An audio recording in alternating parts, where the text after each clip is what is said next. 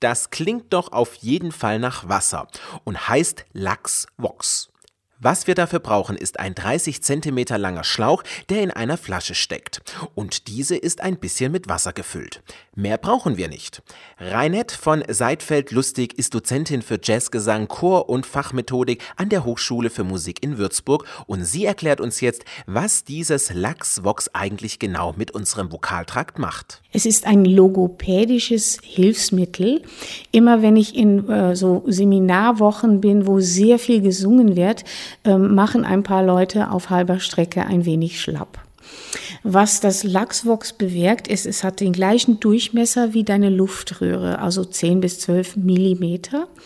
Und ähm, man kann den ganzen Kehlkopf mit inklusive Stimmbänder damit eine tolle Massage verpassen.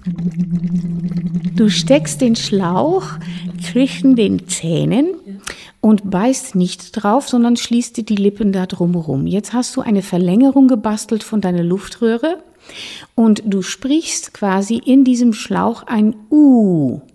Der Schlauch selber ähm, macht keinen Unterschied im Klang oder irgendwas, aber wir stecken den ein ganz kleines Stückchen, ein Zentimeter in Wasser und der Widerstand, den man spürt auf dem Handrücken, wenn man uh auf dem Handrücken sagt, der äußert sich im Wasser durch Geblubber.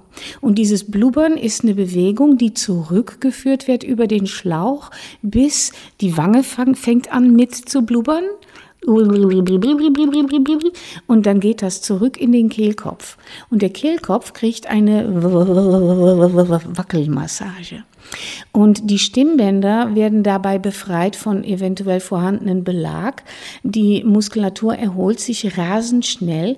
Und wenn ich gesund bin, ist das super, um mal kurz zu entspannen. Wenn ich angeschlagen bin, verhindert es, dass ich heiser werde. Wenn ich also schon heiser bin und meine Stimme nicht anspricht, dann höre ich, wenn ich singe. Wenn ich zwei Minuten blubere, höre ich, Ah, weil die Stimmbänder befreit sind von Schwellungen, von Belag und die können in dem Moment wieder schließen. Also schließt die Stimme und dann versuchen wir so lange wie möglich diese, dieses äh, beizubehalten und wenn das dann irgendwann wieder äh, aufhört, dann nehmen wir wieder den Schlauch und das Glas Wasser oder die kleine Flasche und dann blubbern wir zwei Minuten.